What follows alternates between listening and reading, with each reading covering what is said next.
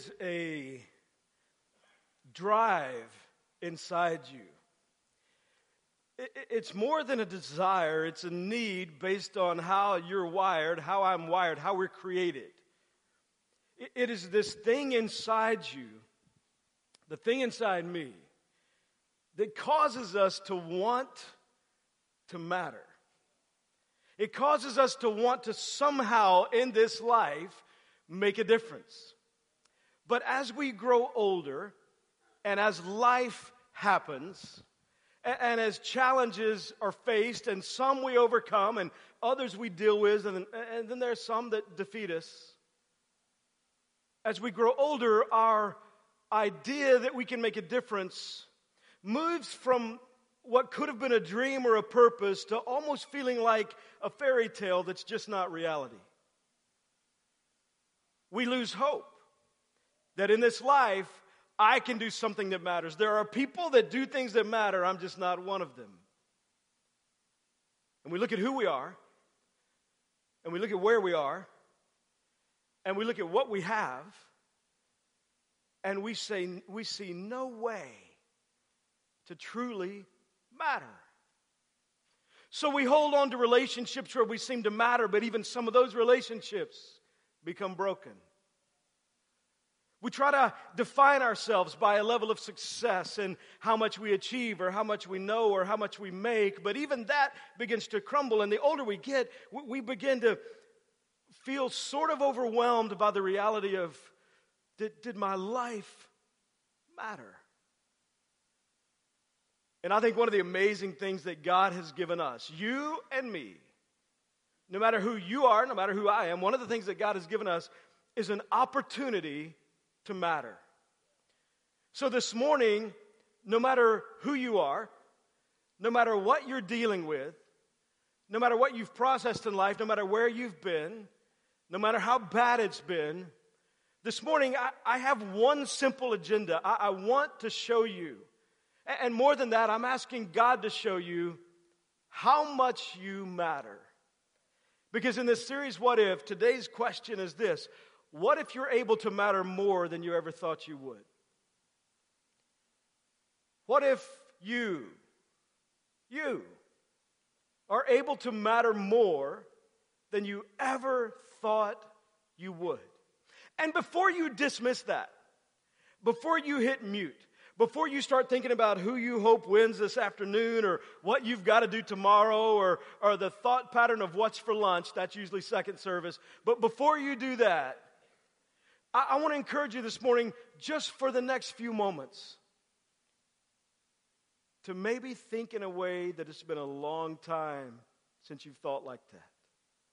To maybe think in a way that you've never thought. And to do that, I want to go to a person in Scripture that you may or may not be familiar with. Many of you will have never heard of this person. God tells us about him. He, he only shows up in two verses in all the Bible. We have chapters upon chapters about Jesus as we should. He's our Savior and He's the author of the entire thing.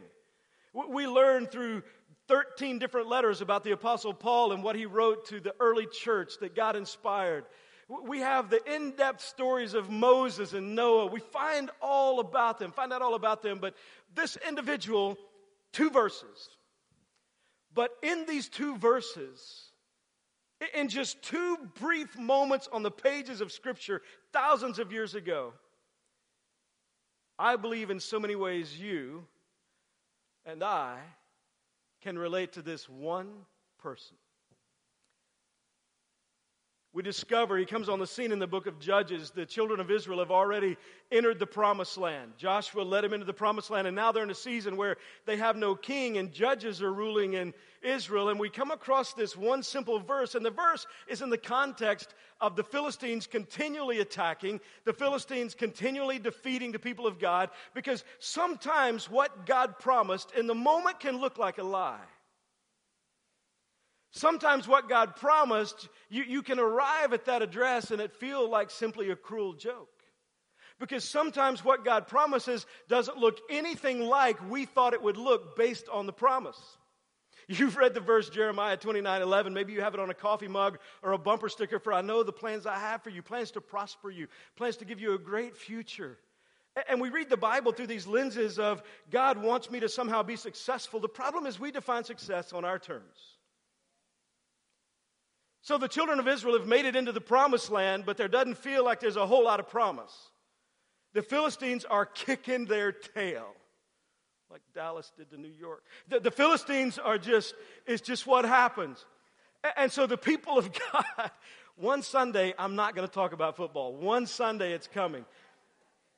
The people of God, though, they're just getting their tail kicked over and over again. And when the Philistines beat them, they take what they have, they plunder them. They, it's a horrible scenario. And in that context, in the promised land that doesn't feel much like a promise, I, I thought if I committed my life to Christ, I would sense the presence of God more. I, I thought if I committed my life to Christ, our marriage would improve. I, I thought if I really committed my life to Christ and, and, and came to church, I, I thought my kids would be better off than what I'm seeing and evaluating right now. I thought they'd make wiser decisions. I, I thought if I committed my life to Christ, things would lighten up a little bit at work. I mean, I, I know that every day can't be heaven, but I just thought things would go better. Uh, committing my life to Jesus and becoming a Christ follower doesn't look like what I thought the promised land would look like. In that context, we read about this guy. Judges chapter 3, verse 31. After Ehud came, Shamgar, son of Anath, who struck down 600 Philistines with an ox goad. He too saved Israel. That's somewhat humorous to me that in the scripture it's just sort of a casual mention. Oh, yeah, there was this guy. He killed 600 Philistines. No big deal. With an ox goad. It is a farming tool. Shamgar was not a warrior, he was a farmer. He was not a warrior. He, he, he would tend the fields and he also watched over animals. And the, the ox goad was not a weapon, it was a tool. But when you're called by God and given a task by God and have a purpose defined by God, whatever is in your hand becomes a weapon for His good and His purpose. So Shamgar is there, minding his own business. Here come the Philistines, and, and who struck down 600 Philistines with an ox goad. Because what you have in your hand could be all that you need and even greater than what you wish you had. He too saved Israel. Under the people on the list, however long it is, we don't know for sure, but on the list of people that saved Israel, Shamgar. He too saved Israel. And there are three very simple principles we learn from Shamgar that I think can apply to your life and can apply to my life. It, it, it, touches that I want to matter, it touches that drive of I want to make a difference. And we learn some truth in this that we have often dismissed away because of how life looks. It's very simple. Start where you are, use what you have, do what you can. Start where you are, use what you have, do what you can. That's something that every single one of us in this room can do. Start where you are, not where they are. Use what you have, not what they have. Do what you can, not what they can. Start where you are, use what you have, do what you can. You know what that means? Shamgar started right where he was. He used what he had, he did what he could. I've discovered in life that when I do what I can, God seems to do the rest. But when I'm waiting on God to do what He can to see if it's worth me doing what I can, He often hesitates and waits. God has, yes, a go first mentality, but His mentality is I did go first when I sent Jesus. I've already gone first, you step up. Start where you are, use what you have, do what you can. Start where you are is not start where you want to be. Start where you are is not start where you want to be. How much emotional and spiritual energy do you and I waste thinking about where we want to be? Excusing away what could happen because we're not where we want to be. Thinking, well, if I was there, if I was like him, or if I was like her, if, yeah, if I had his wife, I, yeah, she's encouraging. If I, if I had that job, of course, if I lived in that house, if I made that kind of money, if I had those kind of kids or kids, if I had those kind of parents, we, we, we spend so much time on focusing where we're not. But there's another verse he shows up, just one other verse. Two chapters later. In the days of Shamgar, son of Anath, in the days of Jael, the highways were abandoned and travelers took to the winding paths. I wish I could take the highway. It'd be a better process, a smoother ride. But I, am in a time and a culture where we have to take the winding paths, and that's where Shamgar found himself. He, he had to start where he was. Start where you are. Start where you are. It's absolutely essential. You can't start where you want to be. You have to start where you are. Start where you are. It's going to come up in a second, I promise. Start where, there it is. See, look. Because here's the reality when I focus only on where I'd like to be, where I'd like to be will never be reality. I've got this thing on my phone, and you've got on your phone called GPS. And I use the junk out of mine. In fact, my family makes fun of me because I'll use the GPS on my phone. I'll use the Maps thing or Google Maps or whatever. I'll use it for directions to places I've already been. Now, not places I go all the time. Like, I don't use it to go to my kid's house. I mean, I, I know how to get there. But, but overall, I mean, if I've been somewhere just once or twice, I'm going to use it again. The reason for that is I don't want to have to take up mental space remembering places I don't go that often.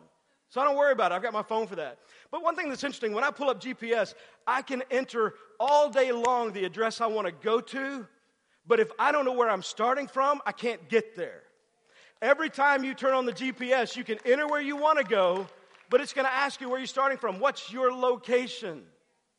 And we can spend so much time thinking about where we'd like to be that we miss the opportunity we could have right where we are.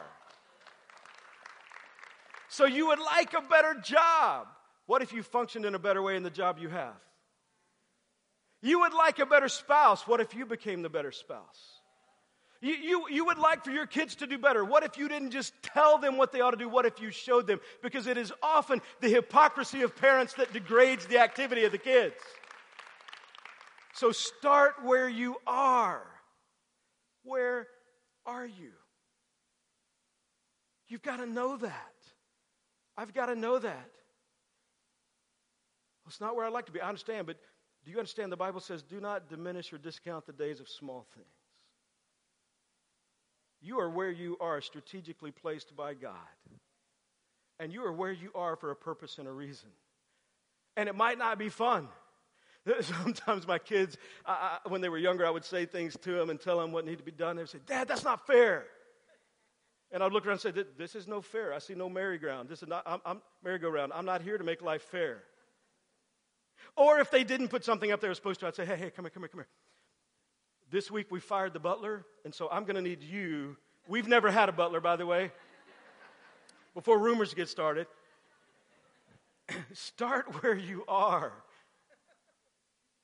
Take a moment to analyze where you are, not from the lens of where you wish you were, but the reality of where you are.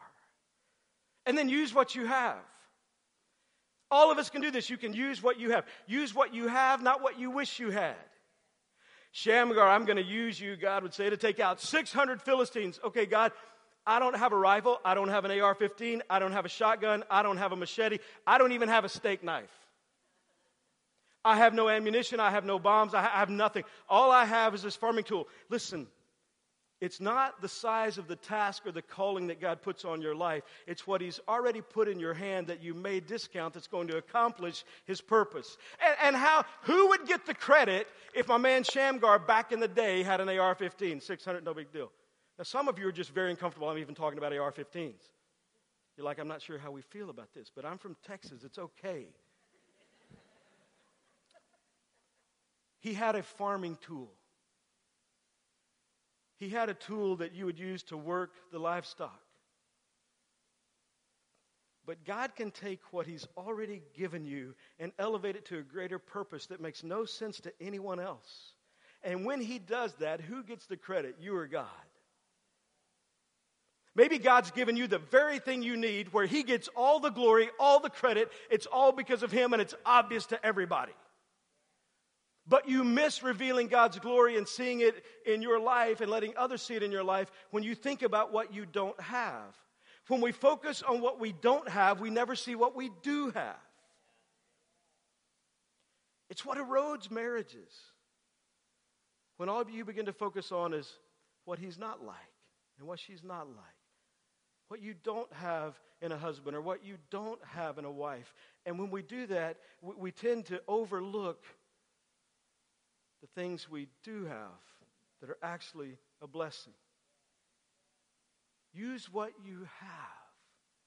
When God told Noah to build the ark, I'm going to send rain. It's never rained. It's going to be a foreign concept. It's going to be something you don't fully understand. When God told Noah to build the ark, he didn't pop online and order lumber from Home Depot.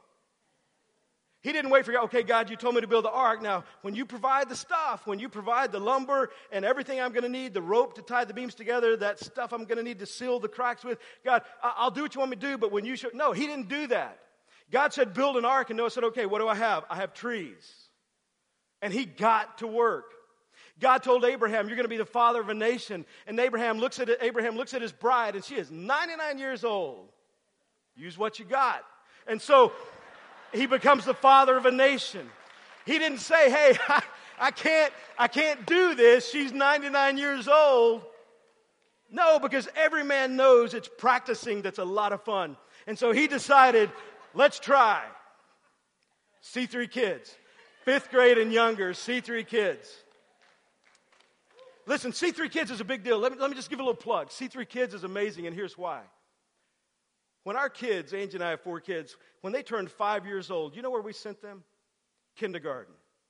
We didn't register them at UCF for college freshman English. We sent them to kindergarten because we wanted them to get a solid foundation. C3 Kids engages kids on their level to teach them about Jesus. So, C3 Kids, parents, listen. And if you're a guest this morning, you're in this room and you're like, man, I don't want strangers watching my kids. I get it, I get it, I get it. But I want you to understand eventually, man, the goal is get them in C3 Kids because that's going to help develop them far more than anything that happens in this room. Noah, build an ark. Abraham, you're going to have kids. David, kill a giant. But I don't, I don't, I don't have the armor. It's too heavy for me to wear. I don't have a weapon. All I have is a sh- slingshot. That's all you need when God says, do it. I'll use what you've got in your hands. Or the disciples, when there were 5,000 men plus women and children and they were hungry. And Jesus said, You feed them. What did the disciples do? I mean, Uber Eats, we can't, like, who, what do we do? 5,000 men plus women and children. They used what they had. They found a little boy that had just a few fish and loaves, and God blessed it. God will always bless when we use what we have when He's called us to a purpose. But how many people sit on the sidelines of life waiting for God to deliver the lumber, provide the younger wife, show up and somehow give the right weapon, or feed me, feed me, feed me? And we've become spiritually gluttonous because we're not doing what God's called us to do using what we have. You may not have everything, but you do have something. You may not have what you want, but you do have something. Well, I, I, I feel like I, I, want to accomplish this, or I want to see this happen in my life, or I want to improve this, or I want to, I want to go there, I want to see these things happen in my life. I'm just, I'm just waiting on God to show me the way. I'm waiting on God to provide what I need. Let's stop wasting time waiting on God when He could very well be waiting on us. Use what you have. You have breath. You have life. You have the opportunity to learn from a book that is not just a book, more than just an ancient document. The only book in the entire existence divinely inspired by God. A book that claims it is the very breath of the living God. A book that is actually living. And the more you read this book, the more it will read you. Use what you have.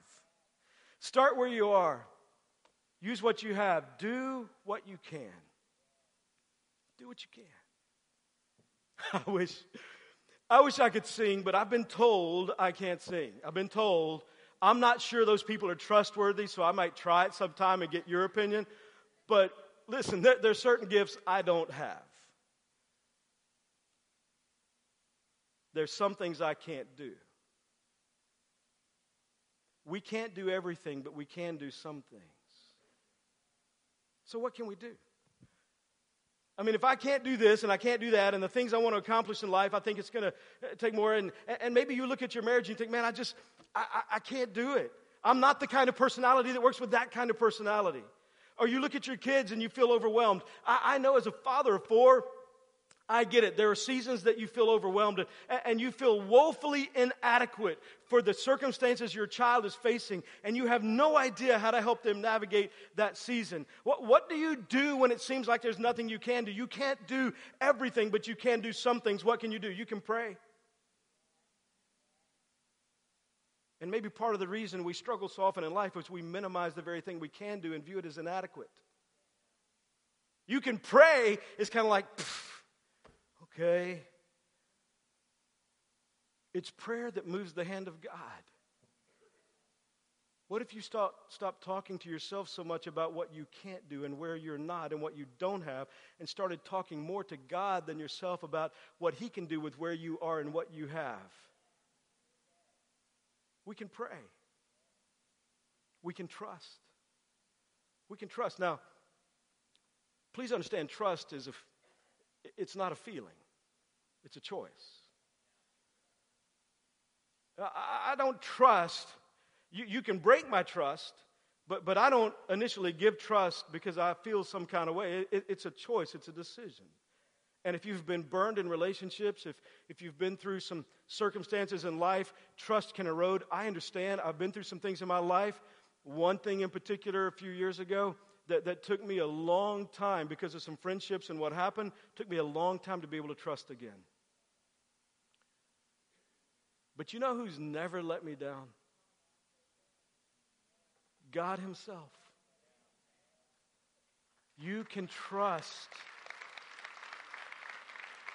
In fact, isn't, isn't faith, isn't the essence of faith trusting God even when it feels like I shouldn't?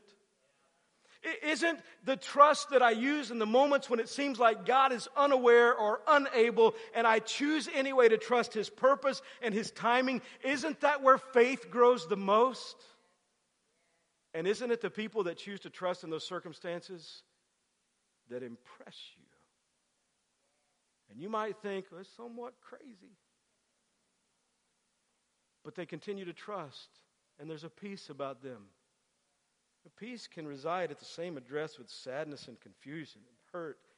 Peace can live in the same place. And when you let peace live there and you choose to trust anyway, peace is a bigger resident than anything else. You can pray, you can trust. I can pray and I can trust. We can follow. I mean, if you're here this morning and you're a Christ follower, Christ follower. I might not know everything I need to do. Listen, sometimes I'll have people that they'll discuss things with me and they'll say, Well, what about this? What about that? Man, I, I just I feel like in the life of the church we just need to go a little bit deeper. I just feel like we need to have a greater understanding of the Word of God. People aren't getting it. We just need to go deep. I just wish you would preach not verse by verse, but word by word through the book. I just want to know deeper.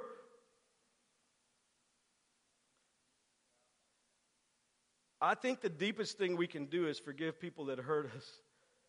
And I'm still trying to get that down. I don't need to learn something new. That the struggle is not with what we don't know yet, the struggle is with what we know but don't do.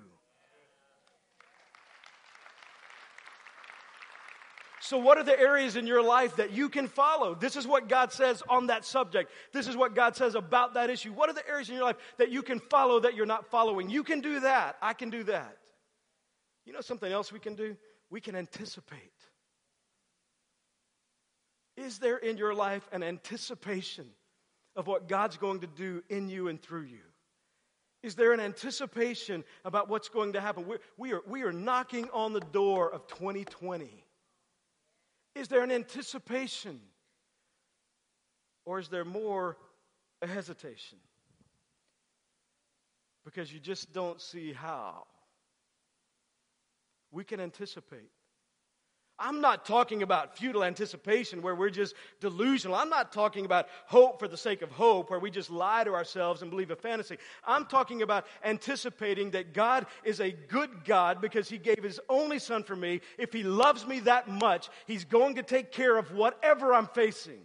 I'm talking about an anticipation anchored in a hope that is stable and consistent and sure. We can anticipate. We can live. You can be breathing but not living. We can live. We can seize the moment and the opportunities of each and every day, what they give us, no matter how big or how small. We can take advantage of the moments we have with people we love or people that we're needing. We can live. Well, I'm just waiting. I, I, I would enjoy life more if I just had some good friends. Stop it, stop it, stop it. Stop focusing on wishing you had good friends and just be a good friend. If you'll be a good friend, you'll have good friends. We can live. After Ehud came Shamgar, Shamgar, son of Anath, who struck down 600 Philistines with an ox goad. He too saved Israel. Maybe what you're facing, it's overwhelming odds. You could say 600 to 1. But when God asks you to do something and God calls you to do something, if you start where you are, use what you have, do what you can, it all works out every single time. You and I, maybe we've been focused on some of the wrong things. Start where you are, not where you wish you were. Use what you have, not what you don't have, that you spend all your time thinking about. If I did have, I could do it. Do what you can, not what all the things you think you can't do, and I can't because, and I'll never because. Stop that. That stinking thinking will erode your destiny and who God's called you to be. Start where you are, use what you have, do what you can. So, what if you're able to matter more than you ever thought you would? And what if the path to get there is the path of Shamgar. You know, it's not just true in your life, it's true in the life of our church. We could focus on what we don't have. We don't have a permanent location that we own or that we're buying or that we're leasing. We don't have a seven day a week venue. You don't have a pastor with, with hair. Like if, if you need prayer or, or you have questions about what hair product, I can't help you. We can spend a lot of time focusing on what we don't have. We, we got a lobby in this building that's the size of a closet. I mean, we, we could spend time focusing on what we don't have. We, we live in Florida. We don't have snow. We don't have four seasons. We, we could spend time focusing on what we don't have. But what do we have as a church? We have a city that God has placed us in strategically that is a destination for the world. The world comes here. Yes, we're a portable church, but we, seated, we, we meet in a room that seats 845 people, and most of the seats are not broken. Some of them are, but most of the seats work just fine. We have incredible people, hundreds of people that serve as an army of volunteers in the life of this church that help create a different kind of culture. We're a kind of community of faith where it doesn't matter what color your skin is. It doesn't matter how big or small your bank account is. It doesn't matter how bad or shameful your past is. You matter just as much as anybody else in the room. That's why, even being portable, even having some of the obstacles that we face, God is using and blessing the life of this church and using you to make a difference in hundreds and hundreds of people every single month we have a unique opportunity. About a year ago, I asked you to join me in Let's Go. And if you were here, then you remember we began to pray and we began to set aside over and above our tithes and offerings an amount, those that were a part of C3, that we would invest in the future. And for almost a year now, we've been doing that, and everything you've given and everything I've given to Let's Go. I mean, it, it, even goes into an entirely separate bank account. We don't touch it for anything. That's all for the next step. And throughout this year, we have engaged uh, people that are experts in, in the field of finding space. If you remember about a year ago, and if you weren't here, what I shared with the church was I believe it's time. We, have been in our young family kind of like leasing an apartment, and it's time to either purchase a home or lease a home. God is using the life of C3, but God is continuing to grow and bring more and more people. And what I shared with you was a vision that I believe God gave us a vision to step into what I would call a community center. The, the kind of facility that would be used by the community because I, I have no interest in building or buying a church because we're the church. People are the church. But if we were to build or buy or set up a community center that would become a hub in the community where people come day by day and where we could invest in people who are investing in the community so if you lead a gymnastics class and you help some students be a part of your class that can't afford it, well, man, I want to invest in people like that. So we say, hey, use our building on Tuesday, no charge. Or, one day we have a wing of office space and you've got a dream and a desire. You're a Christ follower. God's put something in your heart I love entrepreneurial spirits. I mean, I, think like an entrepreneur. portable church. I mean, I think like an entrepreneur. And so we say to people, hey, man, you, you know, you've got a vision in your heart. You've got something God believes you, He wants you to, you want, He wants you to do. And, and maybe you're going to be an insurance salesman or, or an attorney or a chiropractor or something like, hey, here's office space. Use it free for two and a half years. And, and then, now you got to be out in two and a half years. We're putting somebody else in it. But let's help people fulfill their dream because when we help people fulfill the purpose and the calling for their life, then God will elevate and impact our church in huge ways. So, our passion, the next step for us is a community center. And while we've evaluated over the past year, there have been a couple of opportunities that we've looked at that we thought, okay, in fact, one of them I told you about, and I asked you to be praying, and God answered our prayers. And He answered our prayers by saying no. But you do understand, every time God says no, it's so He can say yes to something that is far better. Every single time God says no, I look back in my life at the things God said no to that I really, really wanted, and I'm so glad He said no. You can relate to that. Remember that girl you thought you wanted to marry in high school? Remember? Remember? and you look back, or maybe you went to the high school reunion and you're like, Dear God, thank you. God can see into our future. And so we don't have, we are still pursuing, and this, this company is helping us, we don't have an exact location. But let me tell you one of the things happening. The experts that are pouring into us and helping us navigate this have told us about the Amazon effect. What's coming in our culture is significant. In fact, let me ask you a question. I just, I just kind of want to know this just for a second. How many of you in 2019, this year, 2019, how many of you went to Blockbuster and rented a video? Anybody?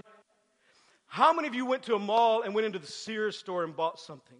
How many? It's okay if you did. Don't be ashamed. Anybody? How many of you in 2019, maybe you didn't buy anything, but you went online and took a peek through Amazon? How many of you went online to Amazon? Look around. You know, Amazon's strategy has changed. The people that are helping us, they just built one of Amazon's major facilities. And you know, they're taking up less ground space and they're going higher because they now have drones, and it doesn't cost as much to go high. It costs a lot to buy land to go wide. What does that mean for us? The Amazon effect is taking place. They're telling us MoneyWise.com has an article that says over the next few years, over 75,000 more stores are going to be closing because everything's moving online. You know what that means? That means at some point when God decides and defines, there's going to be space. How many box stores do you think are going to be open at some point? And they're going to be selling them at a much better price than they would have two three or four years ago because there's going to be such a plethora of opportunity because everything's going online and all that's sitting there. So, what does that mean for us? I'm so glad you asked because I wanted to answer that question. Ephesians chapter 5. I want you to notice two verses that really apply to us. Be very careful then how you live, not as unwise, but as wise, making the most of every opportunity because the days are evil. Be very careful then how you live. It means there is the opportunity to live in a careless way, not a careful way. Be very careful how you live, not as unwise, but as wise. Hey, we don't want to be fools, we want to be wise. Making the most of every opportunity. With what's happening in our country with the Amazon effect, and it's going to happen more and more it's almost like there's this big conveyor belt. And if you dig into the language in the Greek of the picture that this verse paints, it's consistent with, it's almost like there's this big conveyor belt. And on that conveyor belt is a window of opportunity, and it's coming. And our responsibility is to be ready because of the Amazon effect. In fact, did you know Amazon is even, they're about to start delivering groceries? In Dallas, Texas, now, in just a couple of months, you'll be able to order groceries and they'll be delivered same day. You can order in the evening, you'll have them first thing in the morning. Now, there are already companies that deliver groceries, but, but Am- Amazon's taking over the world, y'all. We might call it Amazon Church. Who knows? Anyway, no, we're not. We're not. We're not. We're not. It's C3 Church. We're not. Be very careful then how you live, not as unwise, but as wise, making the most of every opportunity because the days are evil. You think the days are evil? And there's not just an evil out there. A lot of people battle an evil in here every day. The evil that says you're less than. The evil that says that you don't matter. The evil that says that your life doesn't count. The evil that says that you can't make a difference. Hey, I want to show you how you can make a difference. But our mindset is to be wise, and our calling is to get ready. Because that conveyor belt has started, it's moving. What's happening in our culture is undeniable. And that window of opportunity, it's going to be right in front of us in the near future. And we have to be ready. So, we, what we started going with Let's Go, we're now over the next year calling it Rise Up. We thought we'd grab that because the Atlanta Falcons aren't doing anything with it. So, we thought we'd grab Rise Up. And as we step into this new year, listen, that conveyor belt's moving. That window of opportunity is going to be there. God has said no to other things because He has a yes to something better. And we're going to step into the exact facility He has for us. The only way we miss it is if we're not prepared. How tragic would it be for the conveyor belt to have started, the window of opportunity to be in front of us, but we can't jump? Because so often in life, what people do is they wait to prepare for the moment and then it's too late. We've got to be getting ready now. So, what you started doing, what I started doing, what we started doing last year was we started developing a financial war chest for when that moment is ready. And so, in Rise Up, what I'm going to ask you to do starting this week is begin praying about over the next year what you can give over and above to the life of C3 to keep developing that war chest. And I wonder, I just wonder, I wonder, I wonder. I wonder as we rise up, and why would we call it Rise Up? Because when we pour our lives into the church rising up, the community will rise up, people we love will rise up, and you'll rise up. And, and also in the Old Testament, the Bible says, hey, if you'll lift me up, I will draw people to myself. And so for the next year, it's all about rise up. And this is how you can do, part of a way you can do what you were born and created to do and how you and I are wired. We want to matter more. We want to make a difference. This is part of how be praying with me and with Angie, with our team, about over the next year what you and I can give over and above to be ready. And I wonder, I wonder if you're faithful in doing that. I wonder if I'm faithful in doing that. I wonder if God might speed that conveyor belt up a little bit. Because as we are prepared, what, what if God, what, it's more than us waiting on God, what if God's waiting on us? And at the moment we have what He knows we're going to need, the opportunity pops and we jump through it, and thousands and thousands of lives will be changed. And no matter what you do in life, your head will hit your pillow every single night knowing you're making a difference. Your life matters. You're investing in something bigger than you. Lives are being changed, marriages are being restored, people are finding hope, kids are defining their purpose because you're making an investment beyond you. So, what I'm asking you to do is begin this week praying God, what would you have me do over and above? For the next year, what would you have me give? And I'm asking God, I'm asking you to ask God the same thing I am God, I want to live bold. I, I want to give in a way over and above that I feel it. I want to do something significant, and I don't, I, I don't want to stand there when you're calling us to do something and think about, well, if I was there, if I had that kind of job, I could do it. If I was in this position, I, I, I got some debt, I got some things. If, if I was in this position, I could do it. Hey, God's calling us to start where we are. Use what we have and do what we can. It's not about all of us, it's about each of us. Each of us answering that prayer, God, I believe, will bless your life, your family. He will bless the church, and we will be prepared to step into what He has for us. If you're a guest this morning, you came the first time, you're like, dang, it was so good till he got to the money part. I mean, there's even some stuff I could put on Instagram, and I won't even give him credit. I'll just be like, I thought of this. Start where you are. Use what you had. It's great. Awesome. Beautiful picture behind it. I'm good at photographs. I'll put something. I'll be beautiful. It's okay. I got it from somebody else. But listen, what if we do this? What if we do this? Can you imagine what would happen if we do this? So please be praying with me. If you're a guest and you are thinking, oh, come on, hey, listen, we do this kind of stuff for you. you. You're getting a very transparent look behind the scenes at how we think and what's important to us, and it's you. We're doing this so we can impact your life, help your marriage, partner with you to bless and grow your kids, do everything we can to make a difference in your life. We're doing this because you matter. And so if you're not a part of C3, please do not feel any obligation. If you are a part of C3, I am asking you, if you consider C3 your church, pray, ask God, God, what will you have us give over the next year? Over and above to rise up. And just like last year, everything you give goes in a separate account we're building that war chest for when that conveyor belt gets in front of us, the opportunity, and we jump into something more exciting than we've ever seen. Would you pray with me this morning? Father, thank you so much for your love, your mercy, and your grace, for the opportunity to be a part of a community of faith where we want to see big things happen. We want to see you do more. But Father, I pray in this process you would help each of us discover how we can matter more than we ever thought we could. What if? Thank you for what you're going to do. Thank you for the way you love us. In Jesus' name, amen.